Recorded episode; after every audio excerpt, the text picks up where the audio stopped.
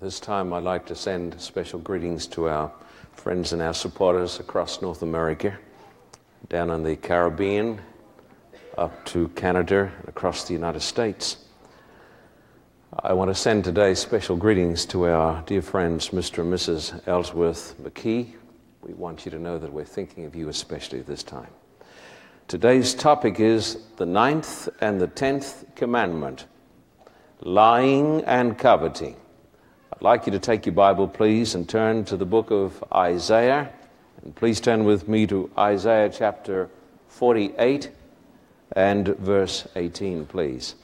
Isaiah chapter 48 and verse 18 as we start today to talk about the ninth and the tenth commandment. Isaiah chapter 48 and if you have a Bible, please turn with me to the passage. Isaiah chapter 48, verse 18. The Bible says, If only you had paid attention to my commands or my commandments, your peace would have been like a river, your righteousness like the waves of the sea. There's something beautiful about a river. We sing the song, When peace like a river attendeth my way. When I was a little boy, I had the privilege of living on a great river, or rather beside a great river in Australia.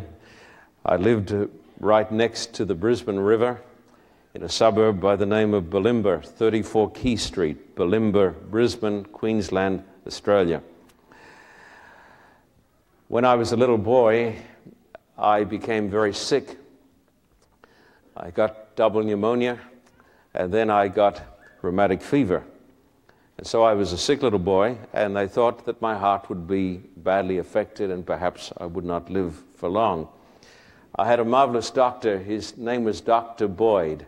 He knew how to treat little boys who were sick or who thought they were. And he said to my mother, Give him the year off school. Not a week off school or a month off school, but give him the year off school so he can go fishing and swimming and canoeing because that'll do more for him than anything else. Better for him than all the medicines under the sun. I got well very quickly and spent the rest of the year having a great time. I went fishing almost every day, went swimming almost every day, went canoeing almost every day, caught lots of crabs and lobsters and those things that we don't eat. now, there is something marvelous about a river. A river soothes the nerves, it brings back life, it brings peace. The Bible says, if only you'd kept my commands, my commandments, your peace would have been like a river could it be, my friend, that there is so much trouble in the world today because people are not keeping the commandments of God? I would suggest to you today that great peace have they who love God's law, and nothing will offend them. That the happiest people in the world are the people who keep the commandments of God. Would you please now take your Bible and turn to the chapter that has the Decalogue, Exodus 20, verse 16 and 17. Exodus chapter 20, the chapter on the 10 words, the Decalogue. I want you to notice the words not of Moses, but the actual words of God. Exodus 20, verse 16 and 17, dear people. God says, You shall not give false testimony against your neighbor. Or the King James Version says, You shall not bear false witness. And verse 17, you shall not covet your neighbor's house. You shall not covet your neighbor's wife, or his manservant or maidservant, his ox or donkey, or anything that belongs to your neighbor. So these commandments deal with lying and coveting. I want to talk for a little while now about giving false testimony and I want to talk about giving false testimony in the context of the sin of lying. We live today in a time when lots and lots of people, unfortunately, tell lies. Uh, this book, The Day America Told the Truth, is not just a, a book that was put together in a hurry. It's the research of a number of scientists, sociologists, and psychologists who have investigated the way people live and the way people think. And uh, in this book, on the front it says, Women are morally superior to men. Only 13% of us believe in the Ten Commandments, but it says that most of us tell lies. And this was after talking to not hundreds, but talking to tens of thousands of people right across this great land. Just about everyone lies. 91% of us lie regularly. The majority of us find it hard to get through a week without lying. Only one in five, one in five can't make it through a single day. And we're talking about conscious, premeditated lies. And after interviewing a sample of the population in every one of the states, uh, the authors came to these conclusions. What we learned about lies. Most of our lies are relatively harmless. Most of us are not trying to hurt other people with our lies. Lying does empower many of us, it allows us to be the people that we aren't. It gives us the illusion of control. There are more serious liars right now, liars who do harm, than at any time in our nation's past. Inside many lies is an honest person trying to get out. In our interviews, we let some of those people out for a day anyway. Lying has become a cultural trait. Lying is embedded in our national character. This hasn't really been understood around the world. We lie about everything, and usually for no good reason. The majority of us today, one in every three, believe that there is nothing wrong with telling a lie. Only 31% of us believe that honesty is the best policy. The Bible says, You shall not bear false witness. The Bible tells me that the worth of a man is determined by his attitude towards this commandment. I would like to ask the question could it be that this is one of the reasons why there is so little peace? Because there is so much falsehood. There is lying in so many different ways. We have become experts at lying in so many different ways. There are business lies. I can think some years ago, this was in the church. I was chairing a business committee. Pardon my telling you this story, it hurts me to tell it to you, but I'm going to tell it to you. And the discussion came up that the church board had promised the janitor a certain salary. I said, Was this a firm promise? This was a firm promise. But then some folks on the board said, but we are not obligated to keep it because it wasn't witnessed, and number two, it wasn't in writing. I said, Are you really serious? Yes.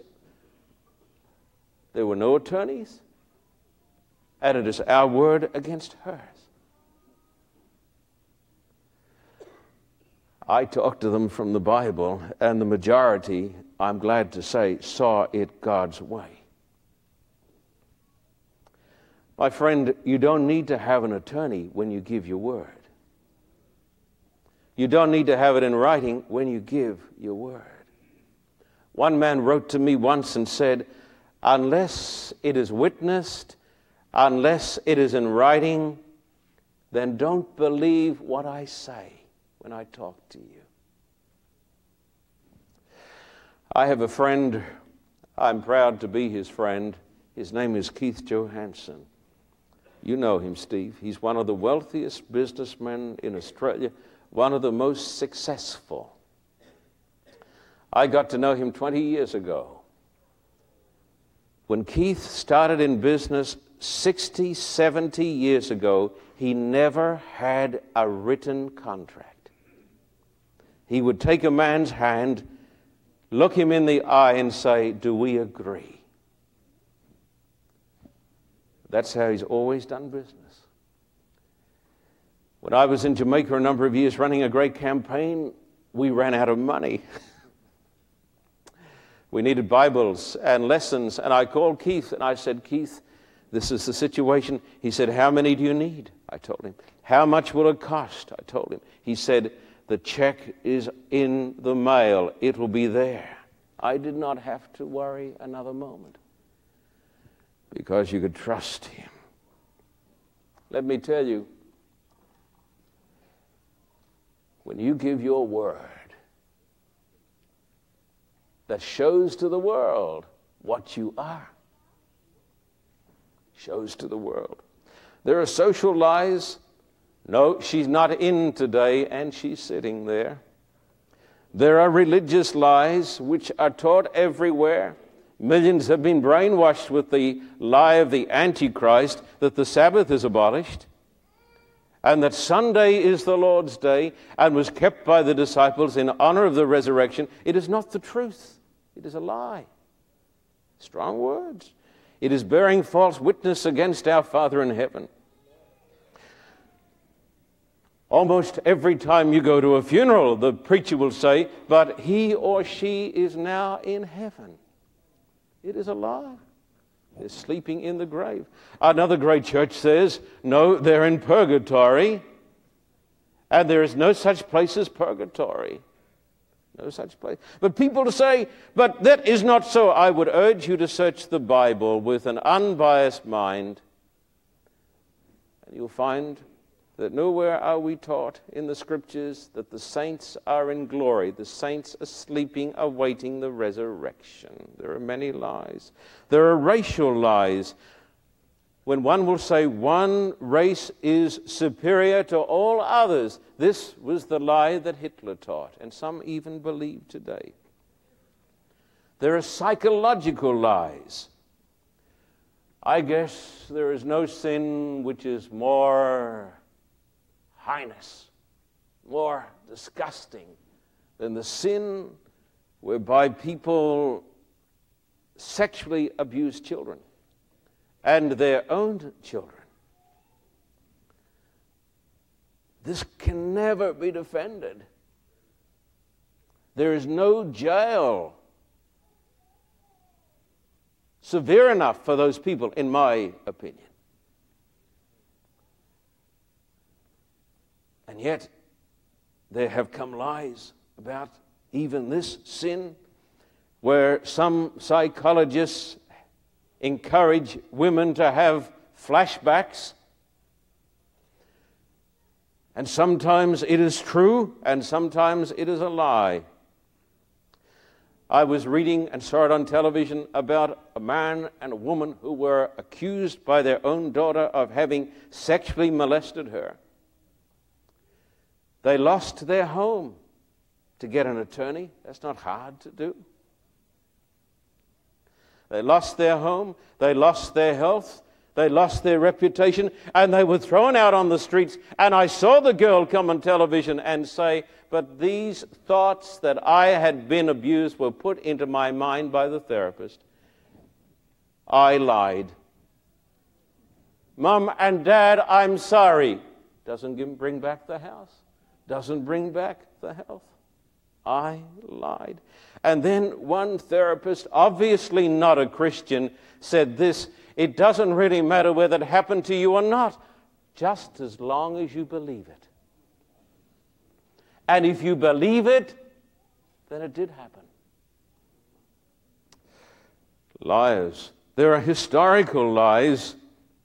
Did you know that in some, almost all the universities, in one certain faculty, they're rewriting history.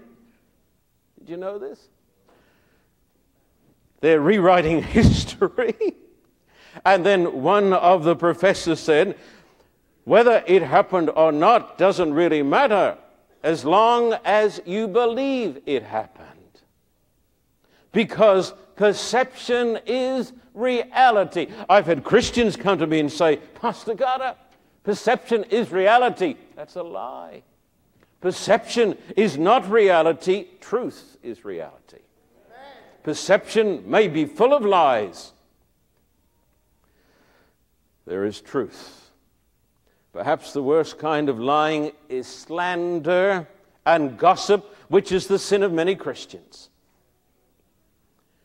Only recently, one of my close associates and came to me, came to me and said, Don't you know that this is how most of us live in this part of the world? And we know that multitudes have left the church because of slander. Bearing false witness against our neighbors. Would you like to know your most important possession? Let me tell you what your most important possession is. Look at Proverbs 22 and verse 1, dear hearts and gentle people. Proverbs 22 and verse 1. And if you are a gossip, may God speak to you. Proverbs 22 and verse 1, the Bible says, Proverbs 22, verse 1 A good name is more desirable than great riches. To be esteemed is better than silver or gold. Your name is your most important possession. And the person who slanders you is taking from you your most precious and your most important possession. It is a dreadful sin. The Bible says, You shall not bear false witness against your neighbor. Who is my neighbor? Jesus said, Any person in need is my neighbor. You are my neighbor. Harry Bay is my neighbor. Stephen Jakovac is my neighbor. Any person with whom I come in contact is my neighbor. And my friend, listen to this. Whatever you would have men do to you, Jesus said, do to them, for this is the law and the prophets. We used to call it the golden rule. Do unto others as you would have them do unto you. Do not say a word against a person unless you would like that person to say the same word about you. I'm going to tell you a story. Some of you know the story, but I was personally involved in the Lindy and Michael Chamberlain case in Australia. Uh, Stephen knows them, Beverly knows them. They were and are dear friends of ours. When we lived in North Queensland, and we had the camp meeting. Our house was on the campus, and Lindy and Michael came and stayed with us for a little while. I remember it well because Julie was just a little girl and she tried to bite their little boy. I remember the story very well indeed. Dear little soul she was. Uh, Lindy and Michael had a baby. The baby's name was Azaria. Beautiful little girl. They were in North Queensland in the same conference that we had been in, North Queensland Conference. They went out to Ayers Rock, which is that great big rock in the center of Australia, the largest rock in the world. We have some things which are larger. we don't have the Grand Canyon, and we don't have New York, but we do have a big rock. And, and Stephen said the Great Barrier Reef, with the emphasis upon great. They went out to Ayers Rock. They were camping there. The night was cold. Lindy and Michael were having, with their other children, Reagan and the other little boy, uh, they were having a campfire. And Lindy had put the little newborn baby in its bassinet to bed. She had covered it with the swaddling clothes. And with some friends, they were laughing and talking and eating when all of a sudden Lindy saw a large animal come out of the tent. And it had in its mouth her baby. It was a dingo, an Australian wild dog. And she cried out, Oh my God, A dingo's got my baby. And the dog disappeared among the sand dunes. And the rangers were called out, and all that night they searched and they searched and they searched. And they could see the marks on the ground. They called in the Aboriginal trackers. And the Aboriginal trackers are so skilled that they can tell you who walked this way, what walked this way, when this happened. And the Aboriginal trackers came in and they said the dog dragged the baby here. But then slander started. He was an Adventist pastor. And what is an Adventist, anyhow? And the baby's name was, what was it? Azaria. Or was it really Azazel? And doesn't it talk about sacrifice in the wilderness with Azazel? So that's what they were doing. They were having a sacrifice in the wilderness. This strange, weird religious cult. Now, Michael was very interested in public health, and so he often conducted five day plans. And in his five day plans, he used smoking Sam. Smoking Sam is like a little man, and you put a cigarette in his mouth, and there are some bellows in the back, and it sucks out the nicotine. And you can show it to people what is going into your lungs. And in the five day plans, he also had a casket. And so people, instead of their getting in the casket, would put their cigarettes in the casket. You see? And so in their public meetings with five day plans, which are conducted, I believe, also here in the United States of America, people were encouraged to come and put their tobacco and then some people looked under their house and they saw a casket, a little cardboard casket. They said, This must have been for the sacrifice in the wilderness. And then the newspapers, God have mercy upon them, picked up the story. The newspapers, on the whole, are not interested in truth. They are interested in lies or anything else that will sell their rags. This is true. And you've got to realize it is so with the television commentators. Don't look at the television news to discover truth. They are only interested in the ratings and they will lie and do anything to make more money. It is true. The liberal press in this country and in Australia, on the whole, is corrupt to the core not interested in truth, and against the Christian church and against the preaching of the Word of God. I tell you, they're not our friends. Not our friends. Beverly and I were at Avondale College visiting. We went down to the swing bridge that is over Dora Creek, and there was Pastor Murchison with his wife. They were Lindy's parents. And I went over to greet them and they were weeping. And I said, What's wrong, Mrs. Murchison? And they said, They're going to uh, put up a case against Lindy and say she murdered her baby. And we do not have an attorney. And we have the whole state against us. And when the government is against you, they've got more money than you have. And the Northern Territory was against them. And the reason the Northern Territory was against them was because on national television, and Australia shut down for the time, there was a national telecast when the coroner went on and gave his report and said, Pastor and Mrs. Chamberlain, we know the baby was taken.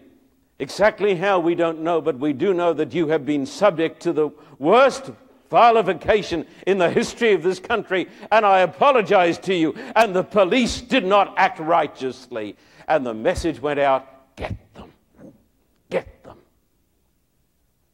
And so the police came down like a wolf on the fold, seized their motor car, came into their house, seized everything, and then said, We found fetal blood in the car, when in fact it was the spray that is used by General Motors to seal the joints.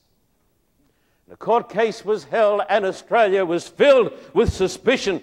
Almost Everybody said, She's guilty, guilty, guilty. No evidence, slander and lies and maliciousness. There was a great court case. By this time, she was pregnant again. And the old judge said, You ought to be on the side of the prisoner. And there is doubt here. There is doubt here. There is doubt here. There is doubt concerning the fetal blood.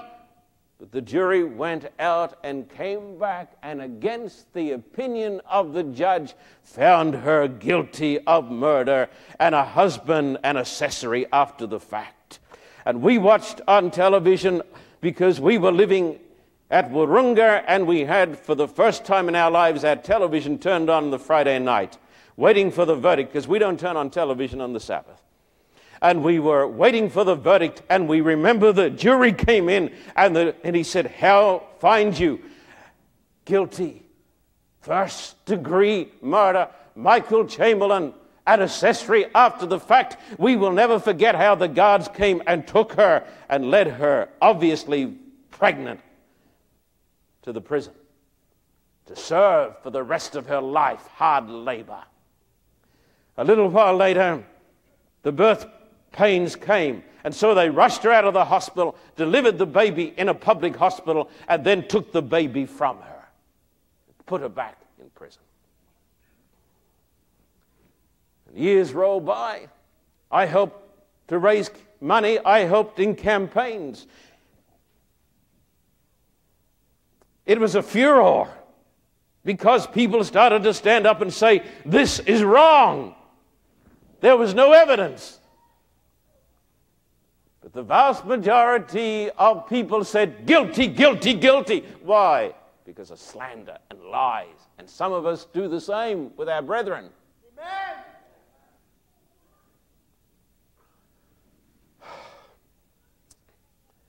Lindy in the tropics, no air conditioning, scrubbing the toilets. I remember we had a speedboat, motorboat. We took her children out on the boat one day for some relaxation. Beverly used to go up to Michael's house with Jan Judd, help to clean his house. But then an Englishman climbed Ayers Rock and disappeared. One of the crucial parts of the evidence was this that Lindy said the baby had a jumpsuit. The expert said, no, you cut her throat with the scissors. She didn't have a jumpsuit. That's just a lie, they said. An Englishman climbed Ayers Rock, then he disappeared, and some months later, a ranger going past the rock saw the remains of a body, the bones bleaching in the sand and right next to the body, sticking out of the sand, was the jumpsuit.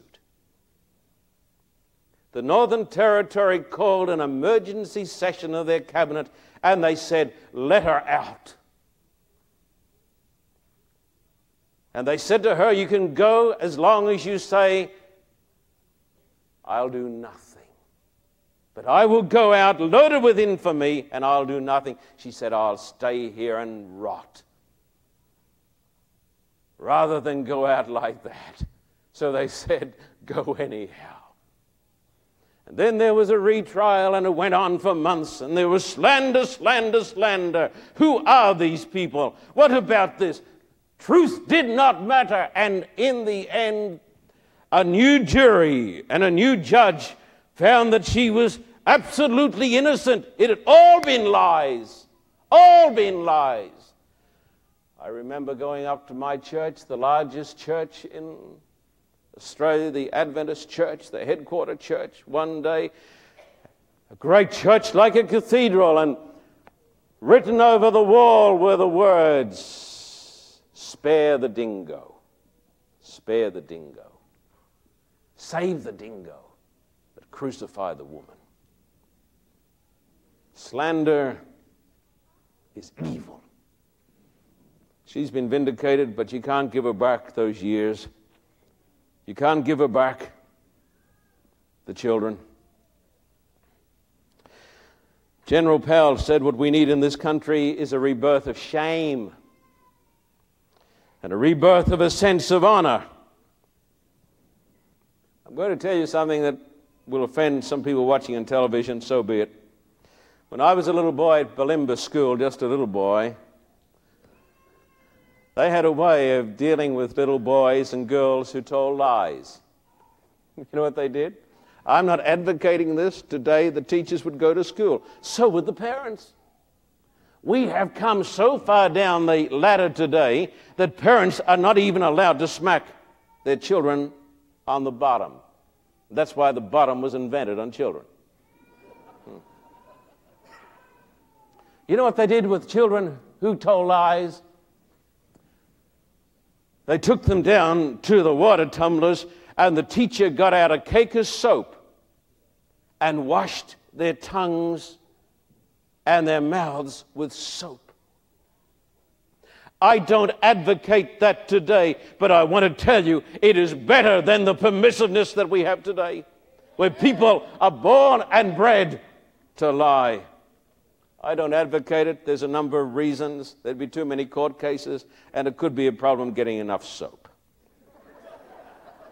I remember my mother, my mother would say to me, because all little boys and little girls are born with the capacity to tell whoppers. And she would look in my eyes and say, Look me in the eye, John. I can see the lies in your eyes. And you can see the lies in the eyes. Don't bear false witness against your neighbor. I believe in truth. Jesus said, The truth will make you free. I believe in telling the truth. I believe that a promise is a promise. If I tell you something, I am duty bound to keep it. I believe that a man's word is a sacred pledge. If you say you're going to do something and if you don't do it when you have the power to do it, then you are a liar. I believe that slander is a crime against Christ. And I believe that all liars will have their part in the lake of fire. We're told in the book of Revelation. And I'm told that the saints of God in glory have no lies in their mouths. That's Revelation 14 1 to 5. Now, the 10th commandment you shall not covet. This goes to the heart of the matter. It shows where sin originates in the mind. This commandment forbids the coveting of that which is not lawful. There are some things that are not worth coveting. Listen, let me tell you. There was a rich man who was being buried. He was being buried in a golden Cadillac, gold plated Cadillac. They had him propped up behind the wheel. He had rings on his short, chubby, fat little fingers, heaps of jewelry. He was dressed in a tuxedo and he was being buried in this golden Cadillac. And a poor man went past and looked and said, as he saw him getting buried with the cigar and the tuxedo and the jewelry and the golden Cadillac, the poor man went past and said, Man, ain't that living? that ain't living, that's dying. And there are some things that are not worth coveting, particularly those things that lead to death. There are stories in the Bible about people who coveted Balaam, who coveted money, Lot, who coveted the best part of the Jordan plain, Achan, who coveted a goodly Babylonian garment. There's the story in the New Testament. You know the story of Ananias and Sapphira, who dedicated land to God. It is found in the book of Acts, and you can read it sometime, Acts chapter 5, where they dedicated money to God and then they coveted that money and they kept it for themselves. These stories are written in the Bible so that we will learn, so that we will learn. Coveting is manifested in many ways. It is manifested in the cursed practice of gambling. No Christian ought to be guilty of gambling. People gamble so that they can be rich quick because they covet. It is manifested in socialism where governments steal from one class to give to another. Mm. Evil. the withholding of tithes and offerings from the house of God, coveting. In every scheme, legal or illegal, to take from my neighbor that which is legally and lawfully his, whatever the scheme is. It is opposed to the Word of God. Whether it is legal or illegal, don't come to me and say it's legal to get out of this. There's a great difference between legality and morality. From the thought springs the action. The tenth commandment does not talk about the action, it talks about the thought, and it says, Thou shalt not covet. But it is lawful to covet some things. It is lawful to cover, covet forgiveness. And for all of our sins and the breaking of these commandments, we can covet and receive forgiveness. The blood of Jesus Christ, God's Son, cleanses us from all sin. We can covet eternal life. We can covet the righteousness of God. The Apostle Paul said that I might know him and the power of his resurrection, being conformable unto his death, that I might attain to the resurrection of the dead. I covet that. I covet a closer walk with God. Give me a closer walk with God. I covet what God has promised me. We've all broken these commandments. Some of us continue to willfully break the commandments of God. It is time for us to covet a new relationship with Christ. And while we have broken the commandments of God, there is a fountain filled with blood drawn from Emmanuel's veins, and sinners plunged beneath that flood lose all their guilty stains. I present to you today two mountains Sinai with its thunders, and Calvary with its dying Savior. The acceptance of Calvary brings forgiveness. The acceptance of Christ into the heart brings a change of life and brings the heart into conformity with the holy law of God. Amen and amen.